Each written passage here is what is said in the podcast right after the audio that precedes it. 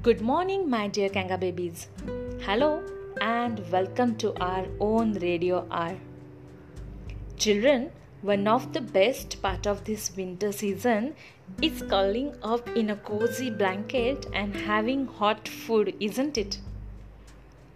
But have you ever thought about animals?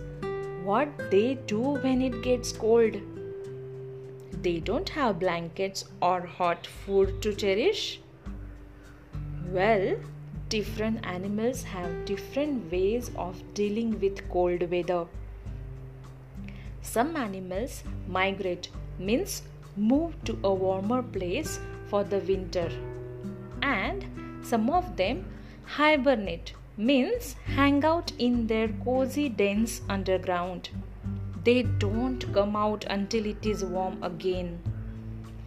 But some animals especially who live in arctic region don't migrate or hibernate.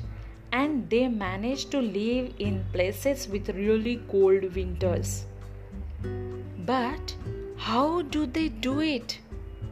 Well they have come up with a pretty cool way to fit in with their snowy environment. When the days get shorter these animals shed their brown or gray fur or feathers and grow white, thick fur or feathers to help them make it through the winter.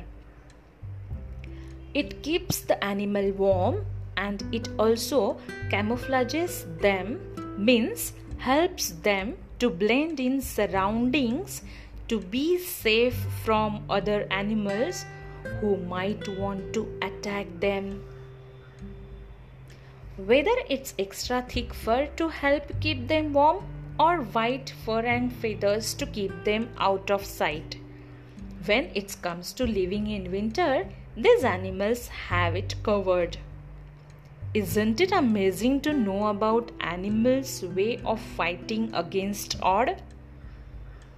I hope you enjoyed knowing about them. Thank you for listening.